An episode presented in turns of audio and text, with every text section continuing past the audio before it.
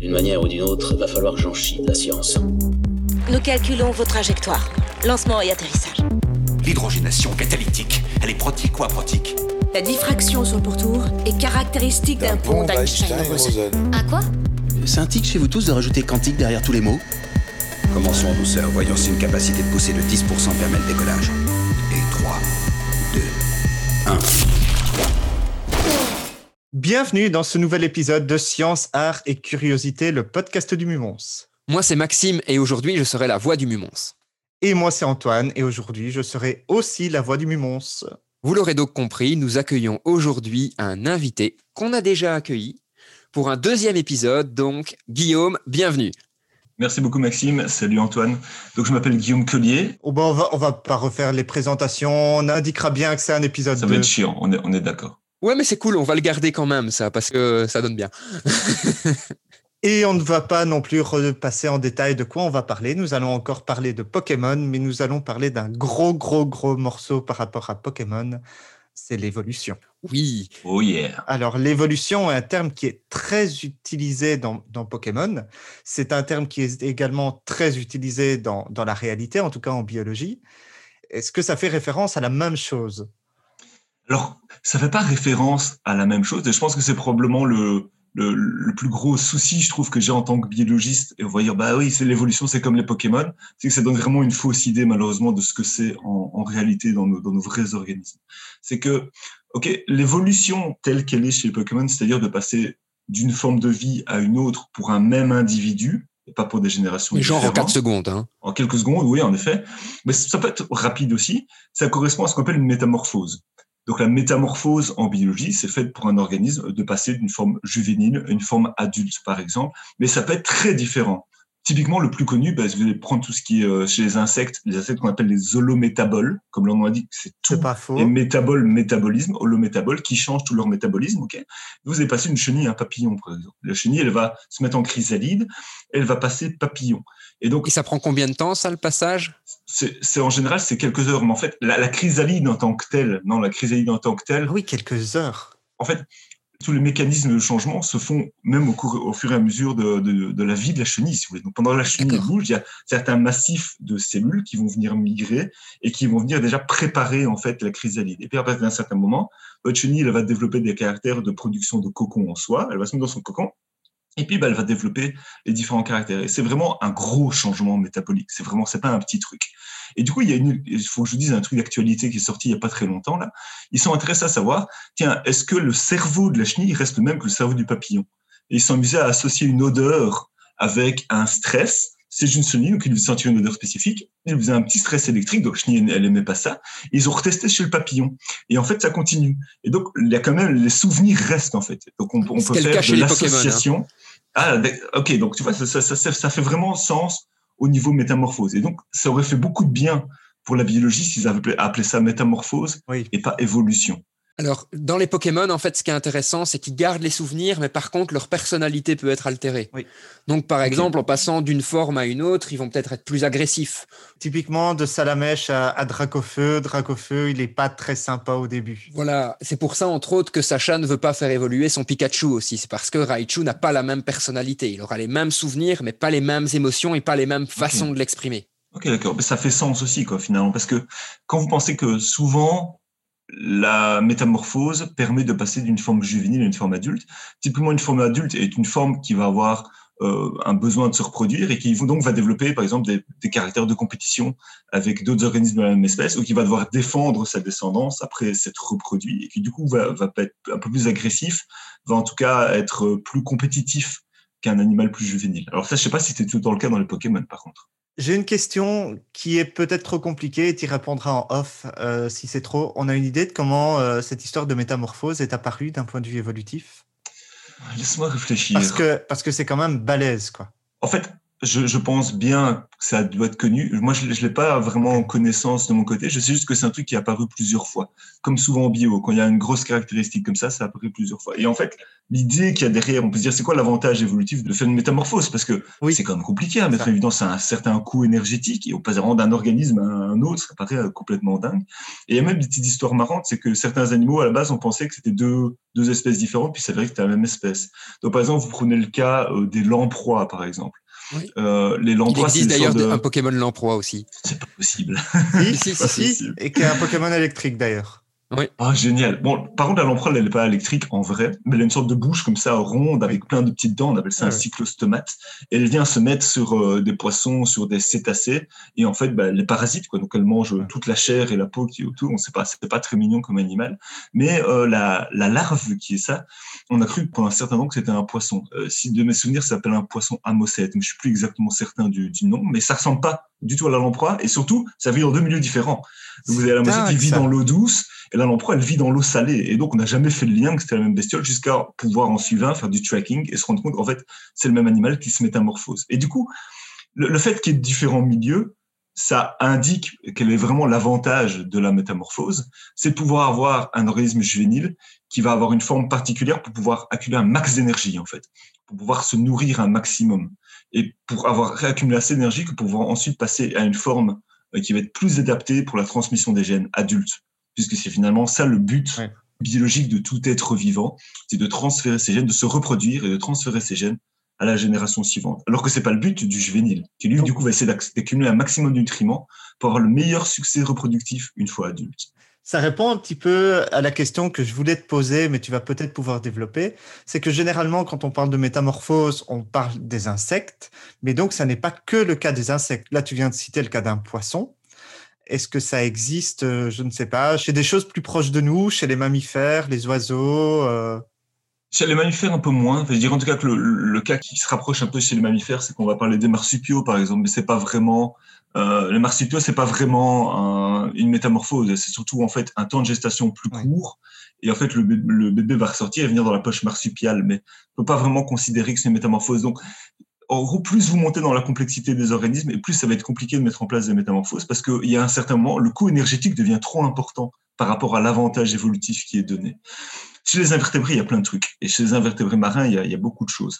Et par exemple, si vous prenez euh, beaucoup d'espèces d'invertébrés euh, marins, sont capables, ont une larve qui est ce qu'on appelle pélagique. C'est une larve qui va nager dans l'eau, alors que l'animal adulte est benthique. Benthique, c'est qui vit dans le fond. Donc, par exemple, vous avez euh, la majorité des espèces de coraux, de d'échinodermes, euh, vous avez même des éponges qui ont des, des, larves qui sont qui se passent dans l'eau, les mollusques, les, les annélides. Donc, en fait, une majorité. Les échinodermes, c'est les étoiles de mer. Hein. Étoiles de mer, oursins, concombres de mer, bien entendu. Vous savez que j'aime bien les concombres de mer. Mon favori. Mon favori. qui ont donc des larves. Les organismes sont benthiques, ils vivent dans le fond. Et puis souvent la fécondation est externe, c'est-à-dire qu'il y a une synchronisation des pontes, les mâles émettent leurs spermatozoïdes, les femelles émettent leurs ovocytes, fécondation dans la masse d'eau, et ça forme une petite larve en fait. Et cette petite larve va euh, va partir, va aller nager dans la masse d'eau. Et le but de ça, c'est de pouvoir disperser l'espèce, c'est d'agrandir l'espace de répartition de l'espèce pour pouvoir agrandir finalement la taille de la, de la niche écologique et du biotope. Et on se retrouve des fois avec des trucs qu'on comprenait pas trop. On se dit, putain, c'est bizarre ce truc-là. C'est sessile toute sa vie, ça, ça ne bouge pas, quoi. C'est fixé sur le fond et on retrouve la, la, même, la même population à l'autre bout de l'océan. On dit, mais comment ce truc Alors qu'il n'y a rien entre les deux. Comment ça a bougé? Et en fait, c'est les larves qui, qui, permettent parfois des flux géniques, donc des échanges euh, d'informations génétiques entre deux populations qui sont éloignées de grandes distances. Ce qui est complètement dingue, je fais un, une petite parenthèse et je m'éloigne un tout petit peu de Pokémon. Ouais, mais si même toi tu t'éloignes, on est mort. Hein. J'en ai pour une seconde. Dès que tu pars dans les trucs un peu science-fiction et compagnie où tu vas imaginer des formes de vie extraterrestres, tu te retrouves souvent à faire des choses qui sont moins originales que ce qui existe dans la réalité. Oui. oui. C'est ce qu'on disait dans le premier podcast, hein, oui. complètement. Quasiment à chaque fois. Quasiment. C'est vraiment difficile de trouver un truc qui change complètement le paradigme dans lequel on est. On est toujours limité, quoi. Bon, allez, je vais faire mon Antoine. Revenons à Pokémon. Et donc, on était en train de confronter l'évolution des Pokémon à la, à la théorie de l'évolution.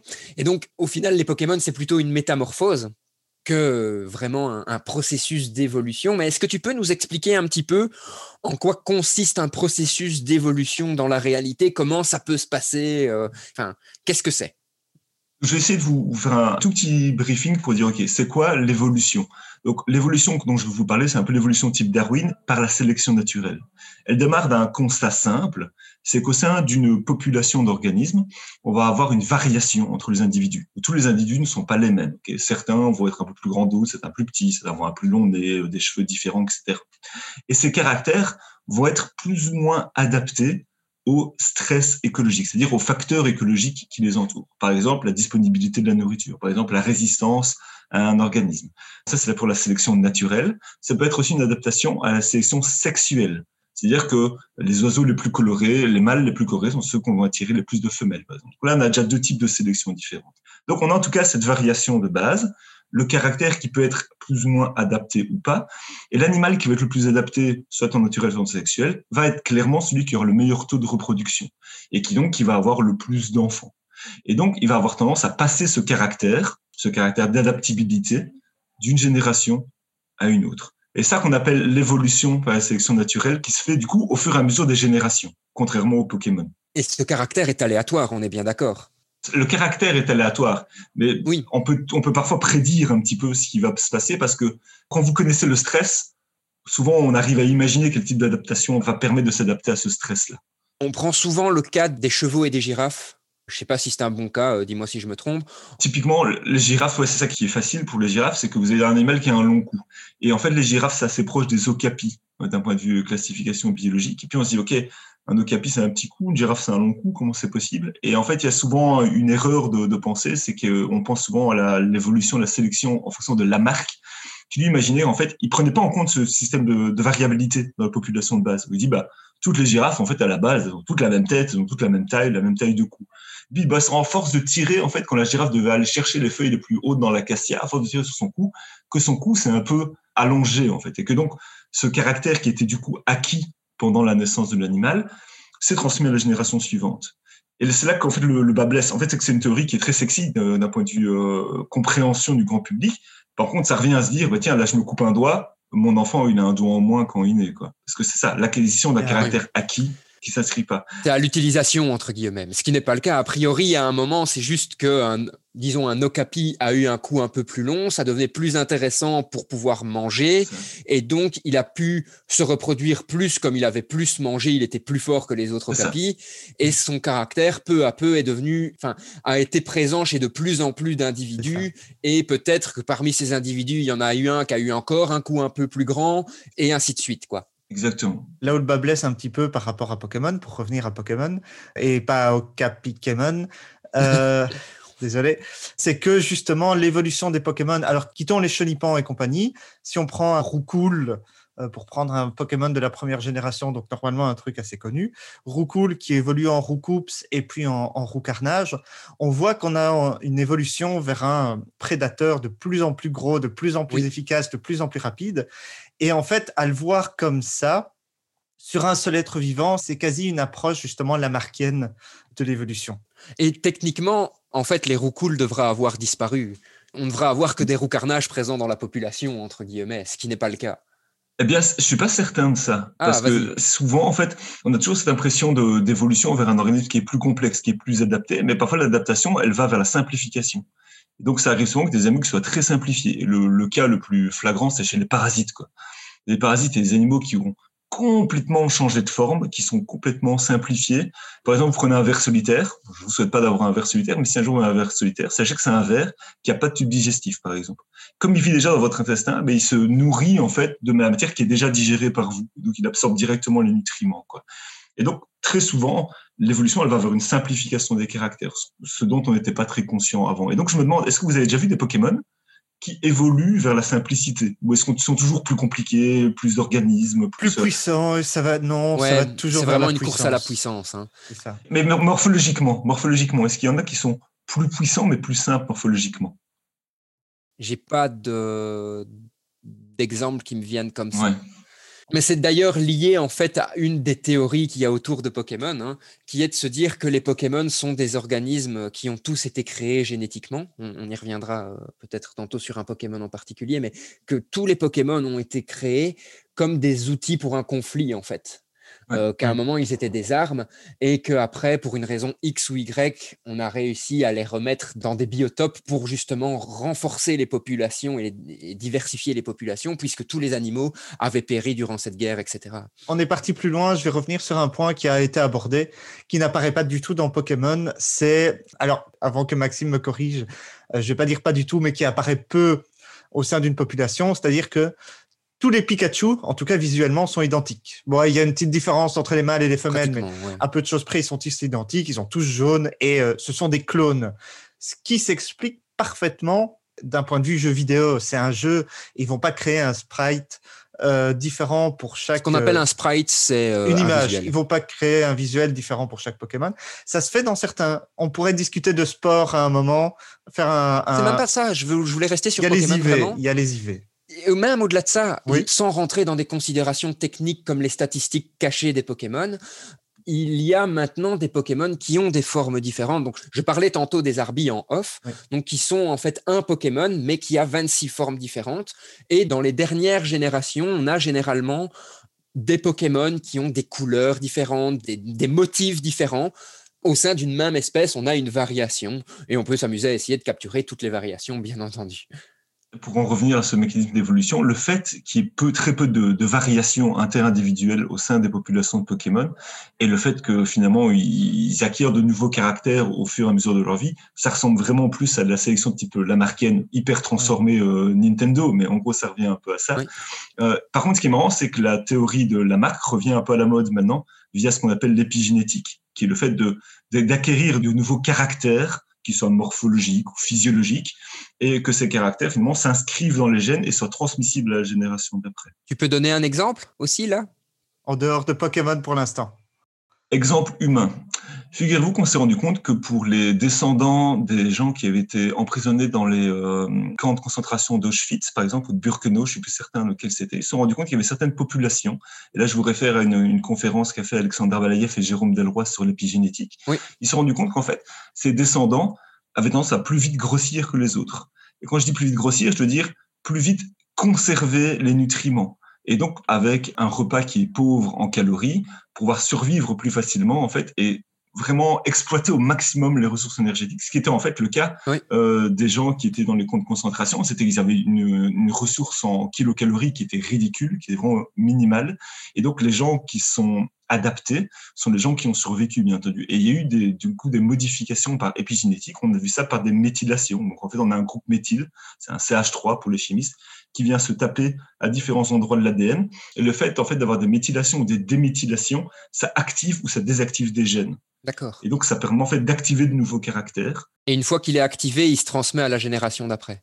Pas toujours, Pas mais toujours. parfois oui. En tout cas, là, dans cet exemple-là, oui. Et donc, on pourrait imaginer ça. Mais donc la marque a- a- avait pas nécessairement tort. C'est juste que c'était des Ah non. processus beaucoup plus spécifiques que le coup s'allonge parce que je tire tout le temps mon coup, quoi. C'est ça, exactement. Le cas des peuplades indonésiennes qui ont des tendances à l'obésité, on est plus sur une sélection naturelle darwinienne que sur de l'épigénétique, je pense. Je pense aussi, c'est comme c'est les populations, je sais plus si c'est en Polynésie ou en Indonésie, Oui, qui sont ça. capables de voir sous l'eau, qui sont Ah, capables oui. de bien voir mieux. Fait, c'est des gens qui sont, si vous vous mettez dans l'eau, vous ouvrez les yeux, ça pique aux yeux. Ben, eux, ils sont dans l'eau salée, dans la mer, et en fait, c'est des pêcheurs, mais des pêcheurs en apnée. Et donc, ils ont besoin de bien voir où ils sont avant de lancer leur harpon, là.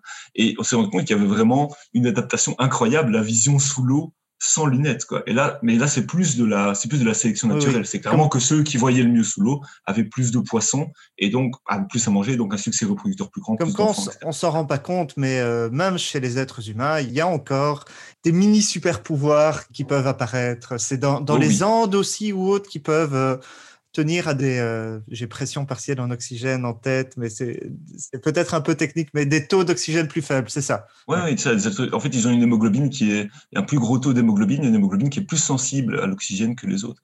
Et puis euh, il y a, il y, a- il y en a plein en fait des, des trucs comme ça avec des populations très adaptées. Je vais revenir sur Pokémon. Quand tu parles d'épigénétique, moi, ça me fait penser à Evoli. Alors, Evoli, c'est un Pokémon très, très, très marrant, très particulier. C'est un Pokémon normal, tout simple. Il ressemble un petit peu à, un renard. Et en fait, en fonction de ce à quoi il est soumis, il va évoluer de façon différente. Et donc, si tu l'exposes à une pierre eau, tu vas obtenir un Aquali. À une pierre foudre, tu vas obtenir un Voltali. Alors, il y, a, il y, a des histoires de bonheur aussi. Euh, ouais, le Pokémon doit avoir... être heureux dans certaines voilà. conditions pour pouvoir évoluer, tout à fait. Voilà. Il et... peut aussi évoluer de nuit ou de jour, ça va donner ça. des formes différentes. Voilà. Wow. Et ça, ce qui est marrant, c'est que du coup, on pourrait imaginer que cette pierre, cette pierre correspond à un stress écologique qui va vers une évolution. Donc ça, ça, ça pourrait plus ressembler à, en effet, à une évolution plus biologique, même si normalement ça se fait sur des générations, différentes ouais. générations qui se suivent. Quoi. Donc du coup, là, ça n'aurait pas trop de sens.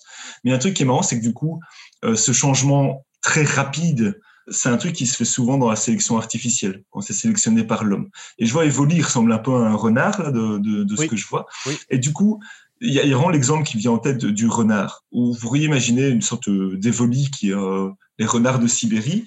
Et il y avait une idée, c'était d'essayer de, faire des renards plus gentils pour pouvoir faire du commerce de fourrure. Parce que quitte à avoir des, renards et les faire se reproduire, autant avoir des gentils plutôt que des méchants et de vous faire mordre à tout bout de champ. Et donc, on pourrait imaginer qu'on ait pris un, renard euh, de type évoli et qu'on l'ait soumis à, une, pierre de bonheur, si vous voulez, une sorte de stress bonheur, où en fait, vous allez prendre tous les évolis les plus gentils se faire reproduire les, les évolis gentils entre eux, et en fait finalement avoir des évolis qui viennent super adorables, qui ont plus vraiment d'instinct de chasse, de, de, de, compétition entre eux, et il y a même des caractères physiologiques qui typiquement à chaque fois se passent, c'est-à-dire que les oreilles, au lieu d'être dressées, oui. elles vont retomber, la queue, même chose, va retomber, des comportements, bien entendu, vont, vont changer associés, il y a même des caractères bizarres qui vont apparaître, qui nous font apparaître des, des processus biologiques euh, un peu vraiment fous. Bon, là, je pars, je pars peut-être un peu trop en, dans le non. détail, mais en gros, vous devez imaginer qu'en fait, sur certains de ces renards, on a, on a vu des taches apparaître. Et ce qui est marrant, c'est que le caractère tache n'est pas un caractère qui existe. Donc, c'est ce qu'on appelle le caractère pi. Vous voyez une vache pi. C'est pas un caractère qui existe vraiment euh, dans, dans la nature. C'est un truc qui apparaît par la domestication. Donc, la domestication fait apparaître des taches. Donc, on comprend bien que la domestication, vous prenez que des bestioles gentilles et tout, bah, on comprend bien que ça de faire des bestioles plus gentilles. Par contre, il y a des caractères auxquels on s'attend pas du tout, qui apparaissent. Et puis, en fait, on s'est rendu compte que ces taches, c'est les taches de mélanine, c'est ce qui nous fait bronzer. Et en fait, l'origine des cellules qui produisent la mélanine, les mélanocytes, en fait, vient d'une partie du cerveau qu'on appelle la crête neurale lors du développement embryonnaire. Et dans cette crête neurale, du coup, ben, vous avez des, caractères comportementaux et des caractères physiologiques qui sont associés au même endroit. Et donc, c'est comme ça qu'on arrive à imaginer que, en travaillant sur ce truc de comportemental, on a aussi impacté sur le phénotype, sur le caractère morphologique de l'animal avec l'apparition de taches. Mais c'est ce qu'on a... fait aussi un peu pour, dans la domestication du chien, il me semble, oui. pour essayer d'avoir. Ah oui, c'est ça. Mais en fait, quand tu vois donc les vidéos de, de ces fameux renards, donc c'est une expérience d'une dame aussi qui s'appelle Belaïev. C'est ça. C'est passionnant et alors tu les vois, enfin c'est des chiens. C'est vraiment des chiens. Ils jappent comme des chiens, ils se comportent comme des chiens, ils remuent la queue, ils ont les oreilles tombées. C'est des chiens. Et d'ailleurs, ça, ça, reste des canidés, hein, ça reste des canidés, oui. donc c'est pas étonnant. Il y a eu moyen, même tout un temps, d'adopter ça coûtait relativement cher. Ces jeunes renards, je ne sais pas si l'expérience se fait toujours. Il y a un côté néoténie, hein, conservation des caractères juvéniles, très fort dans ces, ces renards domestiqués. Tout à fait. Enfin, nous-mêmes, nous-mêmes, on est néoténiques. Oui. Nous, on est néoténiques. En fait, si vous regardez par exemple un chimpanzé, vous prenez euh, un, un, chimpanzé adulte et un chimpanzé euh, juvénile, on a clairement plus la tête d'un jeune chimpanzé que d'un adulte chimpanzé qui a une tête qui est beaucoup plus plate, par exemple. Et on pense justement que c'est ça qui a fait qu'on ait un organisme qui a bien fonctionné, c'est que le jeune juvénile, c'est celui qui a la plus grande capacité d'apprentissage, en fait. Et que d'où on appelle Homo sapiens, l'homme sage, parce qu'en fait, ben, on a une capacité d'apprentissage qui est beaucoup plus longue que le chimpanzé. Oui, ça, ça s'arrête, entre guillemets, ça s'arrête, non, mais ça se ralentit beaucoup plus vite, euh, cette capacité d'apprentissage, parce qu'il devient plus vite adulte, alors que nous, on garde ce, cette néoténie qui nous permet d'apprendre plus longtemps, par exemple. Pour en revenir un peu du coup au Pokémon, on a comme une évolution qui est à chaque fois super rapide. Et ça, c'est un, c'est un, un, argument qui revient souvent pour détraquer l'évolution. C'est ouais, mais l'évolution, c'est un truc qui est super lent. Souvent, on n'a pas l'occasion de voir ça dans une vie humaine. Ça, c'est pas vrai, parce qu'avec certains stress physiologiques bien particuliers qui vont parfois engendrer des, des, modifications comportementales très rapides en à peine quelques générations. On a vu ça avec, par exemple, l'émergence de, de, de, nouvelles espèces de moustiques dans le métro londonien, par exemple. Oui. Il y a d'autres exemples d'évolution rapide qui se passent. Donc, l'évolution la plus rapide, la sélection, c'est une sélection dans, dans laquelle on n'a pas encore parlé, mais j'imagine qu'il doit y avoir un lien avec les Pokémon aussi. C'est que, est-ce que les Pokémon qui sont dressés peuvent évoluer d'une certaine façon vers laquelle ils n'évolueraient pas dans la nature? Oui, ce serait le lien justement avec le bonheur. Et ça plus les pierres. Donc les deux là, tu vas avoir des formes de Pokémon qui ne se trouvent jamais dans la nature, effectivement. Ok, du coup ça, ça fait vraiment un lien avec la sélection artificielle. Oui. Le fait finalement que les hommes vont récupérer des organismes et selon leur cahier des charges, vont les soumettre à un stress bien particulier pour avoir des animaux qui sont évolués d'une certaine façon, ce qui nous permet de passer par exemple du loup à toutes les races de chiens que nous connaissons du jusqu'au chihuahua en quelques milliers d'années, ou passer de l'Euroc à la, au blanc bleu belge qui a des énormes cuisses pour produire un max de beefsteak et qui est plus capable de se reproduire naturellement. On est obligé de faire des, césariennes, par exemple. Je vais revenir sur Evoli parce que j'avais pas fini avec Evoli. Parce que outre, outre le côté évolution qui est intéressant pour Evoli, il y a le côté métamorphose. Parce que tu as abordé lors du premier épisode les métamorphoses de type papillon, mais il y a également les insectes sociaux ou à partir d'un meuf, je pense, si je ne dis pas de bêtises, selon la façon dont il est nourri, traité, etc., tu vas pouvoir avoir des choses différentes. Est-ce que tu peux détailler et, euh, faire un parallèle éventuellement avec les volis? Ok. Avant de faire le parallèle avec Evoli, je voudrais revenir sur le premier podcast où justement tu avais parlé de Rosabis. Et j'avais dit à ce moment-là, ben oui, il vient de Coquille Perle et il y a plusieurs évolutions euh, différentes de Coquille Perle. Ben on est un peu dans le même cas où ça dépend du contexte dans lequel euh, on est et euh, en fonction aussi des objets que les Pokémon vont tenir. Donc ici, c'est les Pokémon on peut les échanger entre, entre dresseurs et parfois quand on les échange et qu'on leur fait tenir un objet particulier, en tout cas dans les jeux vidéo, ils peuvent évoluer selon une forme ou une autre. Donc comme tu parlais de stress, hein, le fait de changer le contexte dans lequel se trouve le Pokémon peut le faire évoluer aussi. Je te laisse répondre à la question d'Antoine. Donc déjà Antoine, un petit truc, c'est que tu viens de me dire comme qu'il y avait des œufs. Et donc les Pokémon déjà se reproduisent avec des œufs. On peut déjà dire du coup que les Pokémon sont des organismes ovipares. c'est le premier, premier truc qu'on peut dire. Ouais, tous les Pokémon qui se reproduisent le font via des œufs donc tu, m'as dit qu'il y a reproduction, mais est-ce qu'on a une preuve qu'ils se reproduisent? Oui, Est-ce qu'il y a un accouplement? Je veux dire, est-ce que... Alors, le truc, c'est que ça reste un jeu pour enfants. Et Pas sur des versions un peu bizarres de Pokémon, peut-être. Après, Maxime va peut-être pouvoir détailler pour le dessin animé, mais quand tu laisses deux Pokémon compatibles à la pension, je te laisse deviner ce qu'il y a derrière compatible. Un jour, tu vas arriver et, tu, les, tenanciers de la pension vont te faire Oh, oh tes Pokémon s'entendent bien. oh, bah, j'ai trouvé un œuf. on se demande bien d'où il vient. Mais tiens, c'est pour toi. voilà. ok, génial. Parce que ce qui est marrant, c'est qu'on aurait pu aussi imaginer que ces organismes pondent des œufs par parthénogenèse. La parthénogenèse, c'est la capacité d'un organisme à faire un bébé tout seul, en fait. C'est un truc que, que, certaines femelles dans certaines espèces peuvent faire. A priori, c'est pas le cas ici. On pourrait imaginer que tous les Pokémon soient des femelles, un peu comme dans Jurassic Park, là, et, et qu'en fait, euh, ils produisent leurs propres œufs par parthénogenèse. Mais disons que c'est pas ici comme ça et qu'il y a vraiment une vraie reproduction. Par contre, que pour compléter le propos d'Antoine, ce qui se passe, c'est que on peut faire de l'interespèce. Donc, tu n'es pas obligé d'avoir un bulbizarre femelle et un bulbizarre mâle pour avoir un œuf de bulbizarre. Tu peux avoir un bulbizarre femelle et un autre Pokémon plante, par exemple un Rafflesia, et ça va te donner un, un œuf de bulbizarre parce que c'est toujours, c'est ce que tu m'avais dit, hein, Antoine. Oui, c'est toujours le, la, mère qui compte. C'est l'espèce de la mère. Il a l'espèce de la mère et il apprend une attaque du père. C'est ça. Ça, ça, c'est logique d'un point de vue biologique. Hein, parce que, que d'un point de vue biologique, vous dites que la, maman donne plus au bébé que le papa. D'un point de vue génétique, c'est 50-50. Mais en réalité, en fait, le spermatozoïde, il donne que l'information génétique, mais tout le reste qui est dans la cellule, il y a le cytoplasme, il contient de, plein d'informations, notamment l'information génétique de la mitochondrie, se transmet directement à l'enfant par la maman. Donc ça, ça paraît logique d'un point de vue Pokémon. Alors je me demande, c'est une hybridation, mais qui engendre un hybride qui est plus tourné d'un côté que de l'autre, ce qui est quand même un peu le cas aussi de, en biologie. Par contre, les hybridations, souvent, elles sont elles sont limitées aux espèces qui sont proches. Est-ce que c'est le cas ici? Est-ce que vous avez vu des espèces complètement différentes, euh, une bestiole eau, une bestiole feu, qui peuvent, un Pokémon eau, un Pokémon feu, qui peuvent se reproduire et hybrider? Alors, je serais pas aussi catégorique non, que toi. C'est les, les, familles en fait sont surtout liées à la forme des Pokémon. Donc, si tu as deux Pokémon qui ont, sont de forme plus ou moins humanoïde, par exemple, ils vont pouvoir se reproduire. Peu importe que tu aies un Pokémon eau et un Pokémon feu. Voilà. Ok, d'accord, marrant. Et donc, ça revient aussi. Mais typiquement, eau est une forme de Pokémon. Donc, ça un peu bizarre, ces machins-là. Et du coup, pour répondre un peu à, ta question initiale, est-ce que les Pokémon sont sociaux?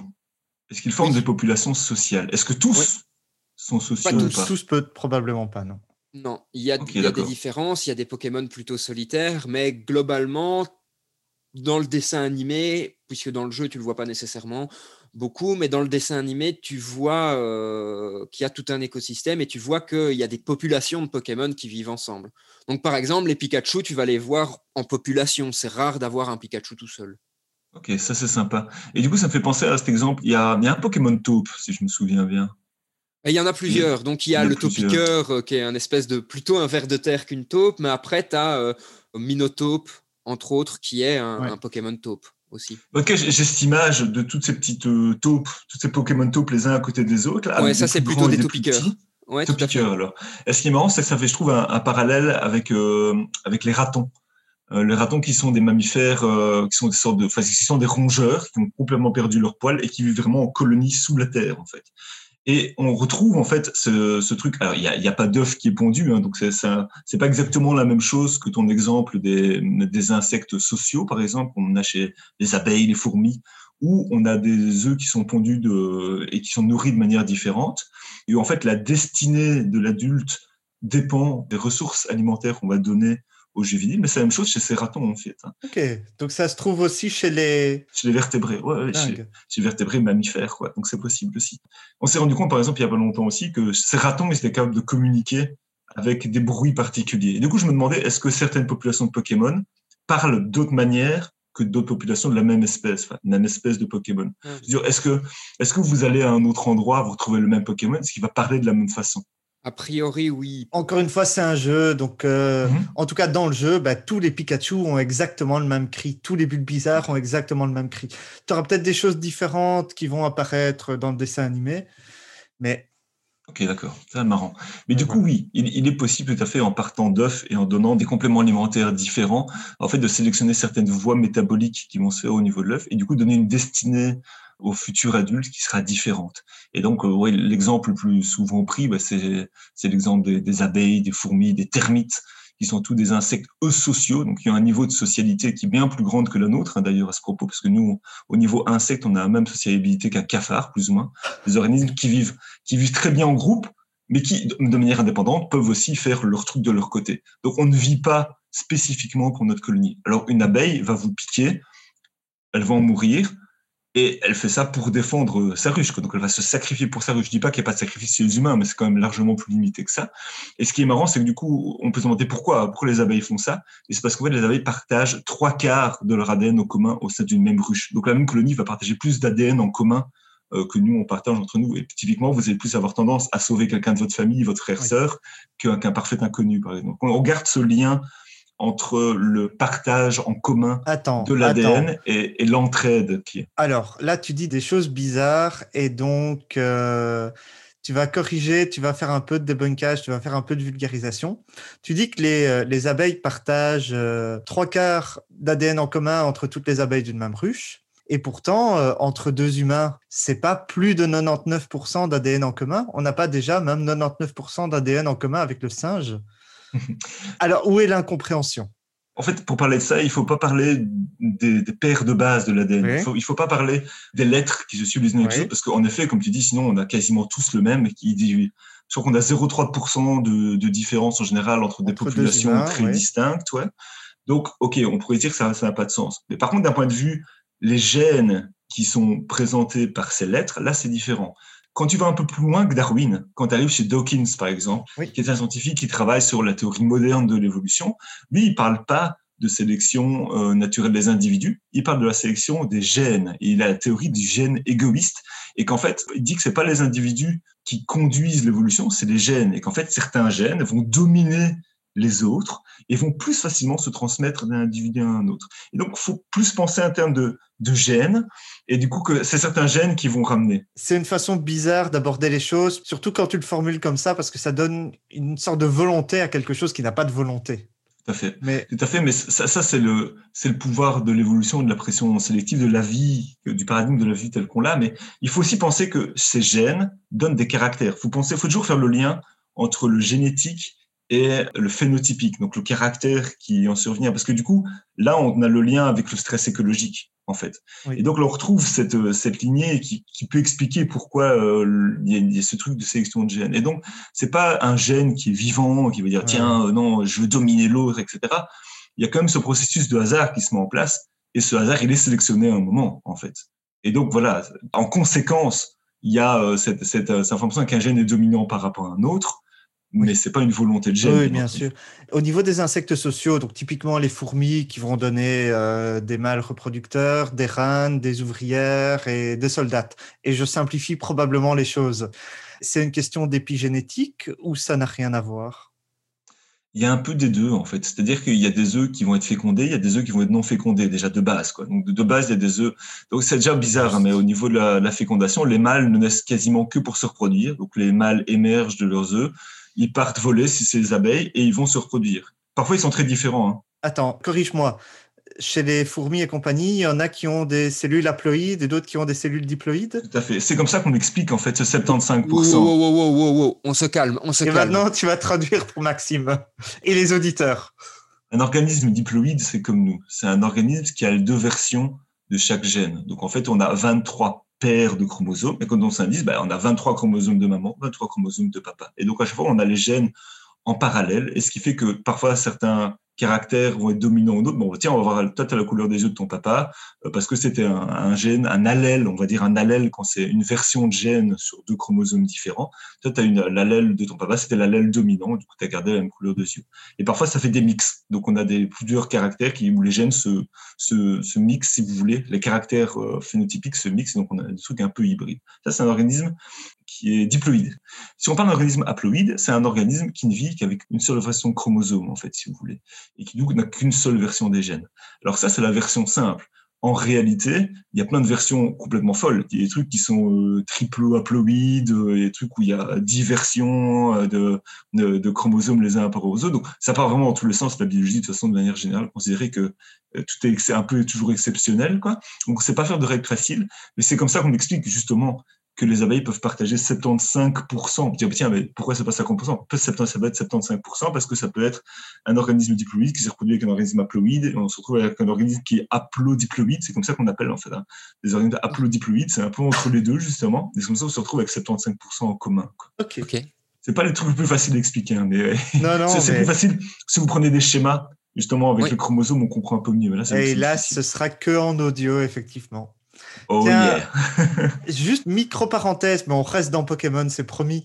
Euh, vu que tu parles de cellules haploïdes, diploïdes, je suis sûr qu'il y a un Pokémon que tu as peut-être loupé et qui pourrait t'intéresser, qui s'appelle Nucleos, qui représente en gros une petite cellule qui évolue. Alors le terme en français est pas top, il s'appelle méiose.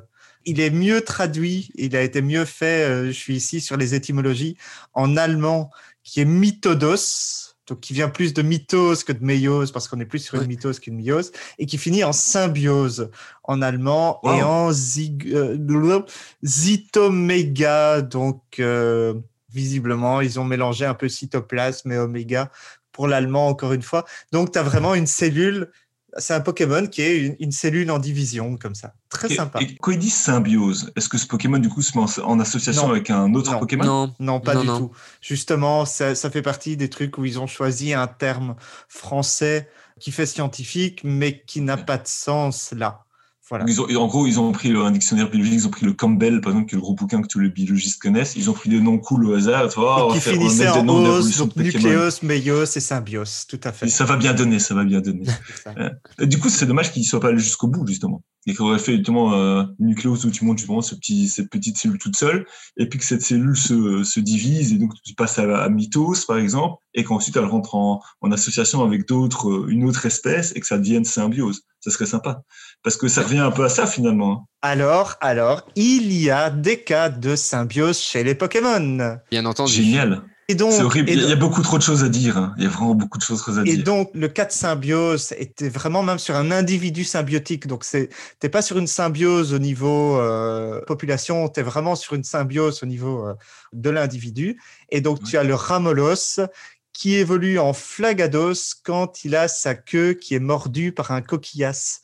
Et donc, c'est un Pokémon tout mou et un peu bête qui devient intelligent grâce au cerveau du coquillas. Oh, un autre exemple, c'est les, les qui vivent toujours en symbiose avec les démentas pour se nourrir. Donc le rémorède, en quelque sorte, récupère les déchets du démenta et peut se nourrir de cette façon-là. Alors, le gros souci, c'est que si vous me lancez sur les symbioses, qui est une de mes, de mes spécialités euh, en biologie, on, ça va être la folie, on, va passer des heures. Mais il y a quand même un truc qui est marrant.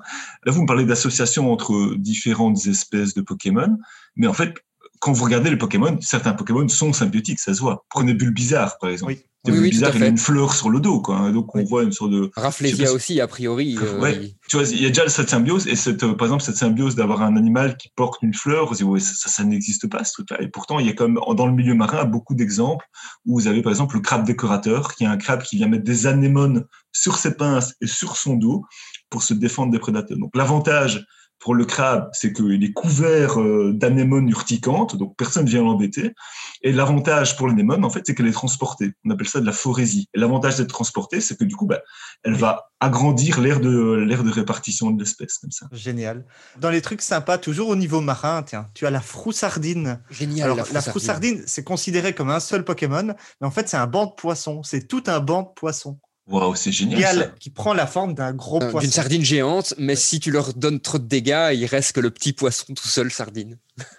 Est-ce qu'ils ont une ligne qui est prononcée le long du corps? Alors, je pars dans les détails euh, caractéristiques. Attends, on peut t'envoyer la photo. Ah oui, je, je, je veux voir ça. On peut, on peut imaginer qu'il a une ligne. Tiens, tu l'as mis sur Poképédia ouais. Je l'ai mis ici dans, dans la. Dans Parce la que là, tu as les deux formes en plus. Oui. Tu vois la je forme vois. où il est tout seul et en dessous, tu as la forme où il est assemblé en fait. Ok. Ah oui, donc ça forme un méta-animal, quoi. Ouais. Et donc, ça. ça pourrait amener un peu à deux choses. Ben, typiquement, le fait de mettre des poissons comme ça qui nagent en banc et qui font plus ou moins un seul organisme, en fait, c'est le fait d'avoir une ligne latérale. En fait, ces poissons ont une sorte de ligne qui leur permet en fait de détecter les variations de pression de manière très très subtile. Et du coup, si vous avez deux poissons qui nagent l'un par rapport à l'autre, s'il y a un poisson qui dévie un peu par rapport à l'autre, ben, la ligne latérale va détecter une dépression et donc poup, il va suivre en fait automatiquement. C'est comme ça qu'on explique. C'est comme ça qu'on explique la synchronisation des mouvements qui peuvent se passer chez le poisson. Les canards qui volent en V, c'est la même chose?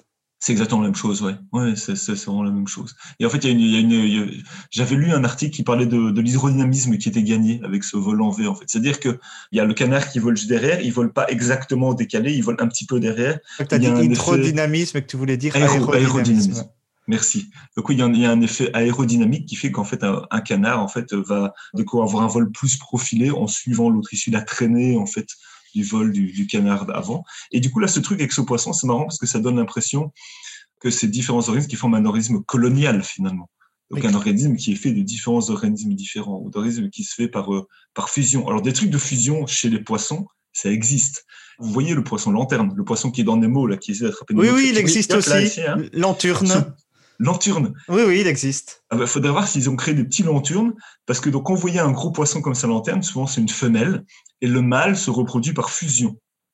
Donc le mâle il est tout petit, en fait il vient mordre la femelle, comme truc euh, d'accouplement reproduction, on a vu mieux quoi.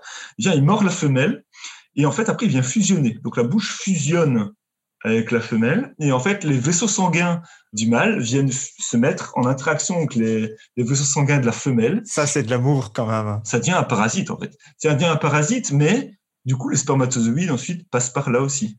Et donc, il y a, y a tout, tout ce qui est échange hormonal et échange de nutriments. Qui, donc, la femelle, elle garde le parasite vivant, du coup, le mâle vivant, jusqu'à ce qu'il se reproduise. Et après, souvent, la plupart du temps, elle va complètement le récupérer, en fait. Elle va complètement euh, l'assimiler, si vous voulez. Un autre animal qui est assez incroyable d'un ce point de vue-là, mais là, d'un point de vue, euh, non pas individus qui s'associent les uns aux autres, mais d'un point de vue ADN, on a les, les rotifères. Les rotifères sont des invertébrés euh, qu'on peut voir assez facilement. Si vous allez justement, si vous êtes à Lumons, sur le campus de Lumons, vous allez en face de lui, il y a une sorte de petite piscine bizarre, une mare, dont j'ai jamais vraiment compris le, le rôle, mais c'est un est riche en plein de bestioles différentes. On a retrouvé des tardigrades il y a pas très longtemps, qui sont des Excellent. animaux aussi incroyables. Et on a retrouvé justement ces rotifères, qui sont des animaux invertébrés tout petits, microscopiques, avec des sortes de petits pompons qui permettent de filtrer de l'eau. Enfin, c'est vraiment très joli à voir dans l'eau. Et on s'est rendu compte qu'il est très difficile de récupérer l'ADN de ces animaux-là. Une fois que vous le caractérisez, c'est de l'ADN de plein d'animaux différents. En fait, on s'est rendu compte que certains de ces rotifères sont capables, en fait, d'incorporer l'ADN d'autres animaux et de l'assimiler à leur propre ADN pour acquérir de nouvelles compétences, entre guillemets, de nouveaux caractères et de pouvoir euh, résister euh, dans Là, le on va temps. partir sur plein de mangas en un seul coup, donc je vais absolument rien dire. Je ne vais rien dire. Je crois que demain, on reçoit un mail de Nintendo. Les gars, on vous engage comme scénariste. En japonais, mais à peu de choses près, c'est ça. Alors, avant de terminer, parce qu'on on a déjà parlé de beaucoup de choses, comme on a parlé de génétique, je voudrais parler de manipulation génétique. Il y a euh, un Pokémon parmi d'autres, donc un, Pokémon de la première génération, qui est le symbolisme même de la manipulation génétique, c'est Mewtwo.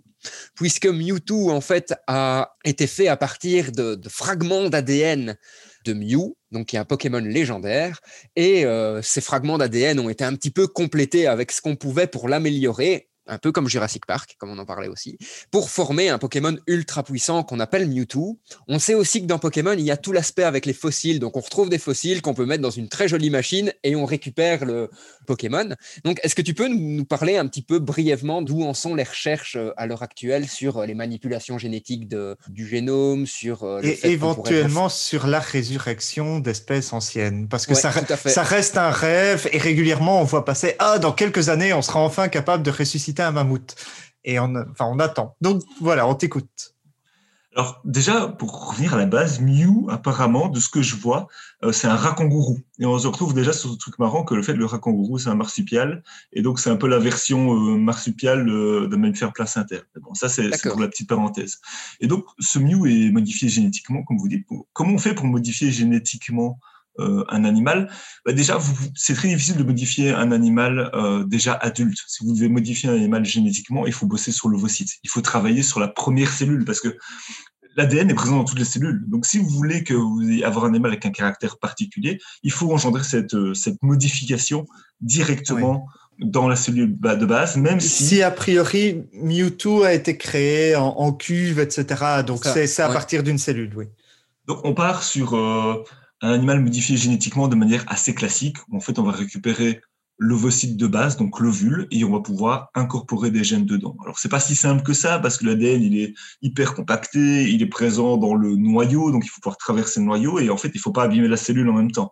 Donc, on fait ce qu'on appelle, on vient prendre des sortes de petites, euh, des petites, ce qu'on appelle des plasmides, qui sont en fait des appareils qu'on a récupérés de virus.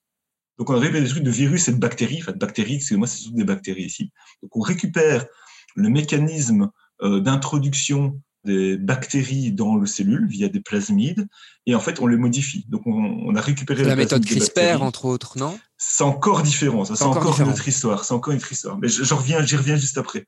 Donc tu vas pouvoir prendre ce, ce, ce plasmide type bactérien qui lui va rentrer dans la cellule et qui, enfin, on déstabilise la membrane, il rentre dans la cellule et puis il vient s'agréger au noyau et il va libérer son matériel génétique qui va venir s'incorporer à un certain endroit de l'ADN et encore pas n'importe quel endroit. Et donc en fait, ça veut dire que le bout d'ADN que vous voulez mettre pour, on va dire, je veux que tu me donnes euh, une souris qui brille la nuit, par exemple, et je vais te donner un, gène de verre luisant, par exemple. Je reprends le gène qui permet de, de me faire la luciférine et le luciférase pour briller dans la nuit. Euh, je l'incorpore à un, à un certain endroit. faut pas le mettre dans n'importe quel endroit. faut pas arriver en plein milieu de l'ADN. Ça pourrait casser un autre gène qui, du coup, va faire que l'animal n'est pas viable. Donc, ça veut dire que les petites séquences de chaque côté, vous devez les faire spécifiques pour qu'elles arrivent au bel endroit que vous voulez dans le génome. Donc là, vous avez une seule cellule. Cette cellule se divise. Et genre que se divise, ben, tout l'ADN, bien entendu, est conservé de l'un à l'autre. C'est pas si simple que ça. Et puis, à la fin, vous pouvez espérer avoir un, animal qui a du coup acquis un nouveau caractère et du coup, euh, c'est qu'on appelle un OGM, un organisme génétiquement modifié. Alors maintenant, je vous ai dit qu'à la base, on, se basait comme ça pour faire une seule cellule. C'est aussi comme ça un peu qu'on a développé le clonage hein, avec, euh, avec Dolly, euh, la brebis. Après, maintenant, il y a tout ce système CRISPR qui est relativement nouveau, là, on se base aussi sur des systèmes de, résistance de virus.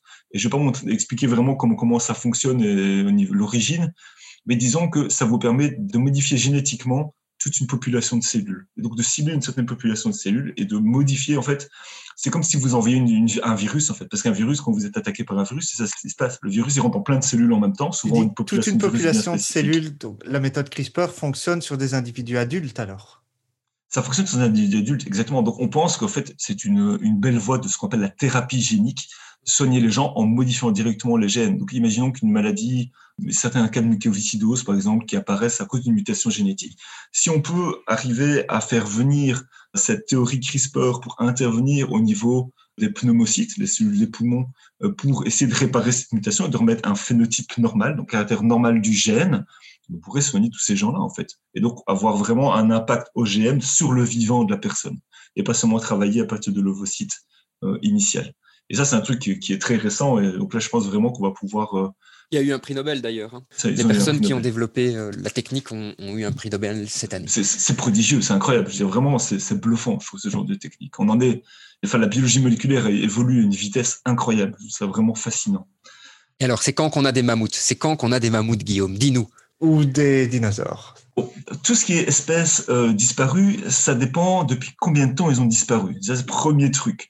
Parce que, typiquement, pour faire euh, des organismes hybrides, il faut a priori avoir un ADN de bonne qualité. Ça, c'est le plus important. Si vous prenez euh, l'ADN d'un animal mort, que vous allez l'injecter dans un ovocyte d'un autre animal, il faut qu'il soit proche déjà d'un point de vue phylogénétique. Bon, mammouth, éléphant, ok, on a priori encore un animal qui existe actuellement ça dépend déjà de quelle cellule vous allez récupérer. Parce que vous récupérez euh, une cellule de peau, par exemple, elle va être différenciée. Elle va activer certains gènes pour être une cellule de peau.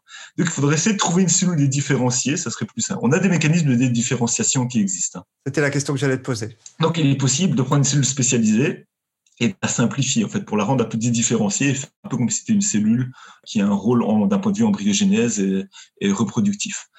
Imaginons qu'on retrouve euh, un mammouth et qu'on arrive à retrouver des cellules dédifférenciées. Donc, a priori, par exemple, des cellules souches qu'on peut retrouver dans de la moelle épinière. A priori, on retrouve encore pas mal d'ossements. Donc, là, ça fait sens. Il faut être certain que cet ADN n'ait pas trop été modifié. Par chance, l'ADN, euh, c'est un double brin. ok donc, à chaque fois, on a deux paires. On a une hélice qui enroule une pour les autres, qui lui assure une certaine stabilité. Et souvent, il faut éviter juste qu'il y ait des enzymes qui viennent le dégrader, qu'on appelle des nucléases. Mais a priori, dans le froid, ça se conserve bien. Pratiquement parlant, ce qu'il faudrait essayer de faire, c'est de trouver un mammouth et puis essayer de, récupérer l'ADN qui est associé, de faire cellule et d'incorporer cet ADN au sein d'un ovocyte. Alors, je ne crois pas qu'on puisse retrouver un vrai mammouth. Vous voyez, je pense qu'on peut plus trouver un truc un peu hybride mammouth-éléphant, par exemple. Oui, c'est ça, on va avoir un hybride parce que ça va être quand même dans un, dans un ovule différent d'un ovule de mammouth. Ça, ça, va être un ovocyte. C'est comme dans Jurassic Park. Dans Jurassic Park, en tout cas dans le bouquin, ils le disent bien, ce qu'on a en face de nous, c'est pas des dinosaures. Ça, il correspond pas exactement maintenant. Oui, mais bon, parce que, OK, tu vas avoir du, du, matériel de départ, tu vas avoir les ribosomes et compagnie, mais après, tout ce qui sera produit par la suite sera produit à partir du noyau. Donc, je garde les mitochondries pour plus tard, mais tout le reste qui serait, par exemple, au départ du matériel euh, ribosome et compagnie d'éléphants, il finira par être perdu dans la masse, voire par être dégradé. Donc, toutes les cellules, au final, à part les mitochondries, seraient réellement des cellules de mammouth. Oui, en effet. En fait, il, faut, il faudrait vraiment tester parce que on ne sait pas, en fait. On ne sait pas prédire ce genre de choses. On ne sait pas, on ne sait pas du tout comment ça peut arriver. On ne sait pas l'importance de la mitochondrie dans. Si, si les gènes mitochondriaux sont, sont, primordiaux pour plein de voies cellulaires, pour plein de voies de base. Ah oui, oui, non. Les gènes mitochondriaux sont relativement importants en fait, et même ils interviennent dans des processus de respiration. Donc ce sera un mammouth éléphant, les gars. Dites-le, ce sera un, un mammouth, éléphant. Exactement. Mais donc. Attends, Attends, attends, attends, attends. Je... Non, Antoine, ce sera un mammouth éléphant. Fin de la discussion. ça fait un bon nom de Pokémon, ça. C'est vrai. Il euh, y a un mamochon. Wow. C'est un peu un, entre le mammouth et le cochon. tu vas peut-être me corriger. Est-ce que la forme globale de, de l'individu ne dépend pas principalement de ces fameux gènes OX? C'est ça? Exactement, qui sont, qui sont des gènes de développement et qui sont ce qu'on appelle et des... qui ne sont pas sur la mitochondrie. Qui ne sont pas sur la mitochondrie, en effet. Et donc, c'est vraiment des gènes qui sont qui ont un rôle par, principal dans le développement général de l'organisme. Donc ça, ça pourrait fonctionner, en effet. Donc, je pense qu'on on aurait truc... quelque chose qui aurait la forme d'un mammouth, mais qui pourrait fonctionner comme un éléphant? Exactement, oui. Après, il y, y, a plein d'autres problèmes techniques. Oui, hein, pensez, il faut trouver l'éléphant femelle qui puisse euh, générer un mammouth.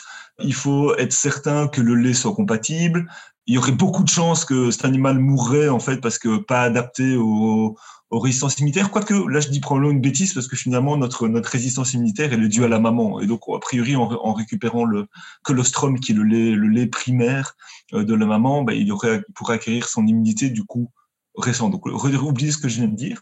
Euh, donc ça, je m'inquiète pas trop avec l'émergence. On pense souvent à l'émergence de nouveaux virus préhistoriques. Donc ça, ça n'a pas beaucoup de sens dans ce cas-ci. Quoi.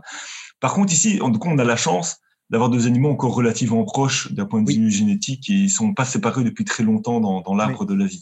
Par contre, pour les dinosaures, c'est un peu une autre histoire. C'est-à-dire que si vous regardez Jurassic Park, on dit oh ben on... Et je vais t'arrêter là, Guillaume, et je propose qu'on te réinvite plus tard pour un épisode spécial sur la série des Jurassic, Jurassic Park. Park. Ce serait terrible, bonne idée, Antoine. Comptez sur moi, je serai d'office là. Moi, bon, j'ai pas mon t-shirt Jurassic Park, mais juste avant, j'avais un t-shirt Jurassic Park sous le dos. Là, c'était mon t-shirt de pyjama, donc. Euh... voilà, parfait avec tout grand plaisir. Il reste quand même un thème qu'on voulait aborder et qu'on n'a pas encore abordé, qui est celui de la classification des Pokémon et de la classification du vivant dans le monde réel.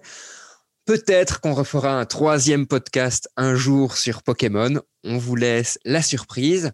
Et avant de terminer, Guillaume, je te propose de nous donner la citation que tu as euh, relevée pour ce podcast.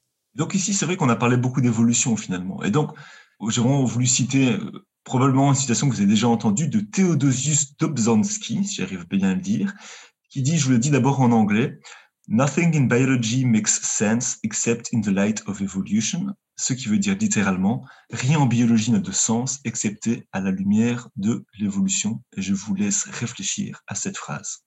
Merci d'avoir participé à ces deux épisodes autour de Pokémon. On espère te retrouver euh, très très bientôt, hein, puisqu'on a parlé déjà euh, de plein de projets euh, avec toi. Et on vous dit bonne journée, à bientôt. Et et moi, j'ai encore un truc. Oh, t'as encore un truc, vas-y. voilà, si vous avez beaucoup aimé Pokémon, si vous avez des questions, euh, typiquement par rapport à la biologie dans Pokémon, parce que c'est clair que les autres sciences y ont peut-être moins leur place, si vous avez des questions, soit précises, soit plus générales, n'hésitez pas à les poser et on met ça au programme pour un, prochain podcast éventuel. Comptez sur moi pour participer quand vous voulez. Merci beaucoup. Passez une belle journée et à bientôt. bientôt. Salut. Tu viens d'écouter un épisode du podcast du Mumons. Si cet épisode t'a plu, deviens notre ambassadeur et fais-le découvrir autour de toi. Si tu as des idées de sujets ou que tu souhaites enregistrer un épisode avec nous, surtout n'hésite pas à nous contacter. Rendez-vous sur mumons.be ou sur la page Facebook du Mumons.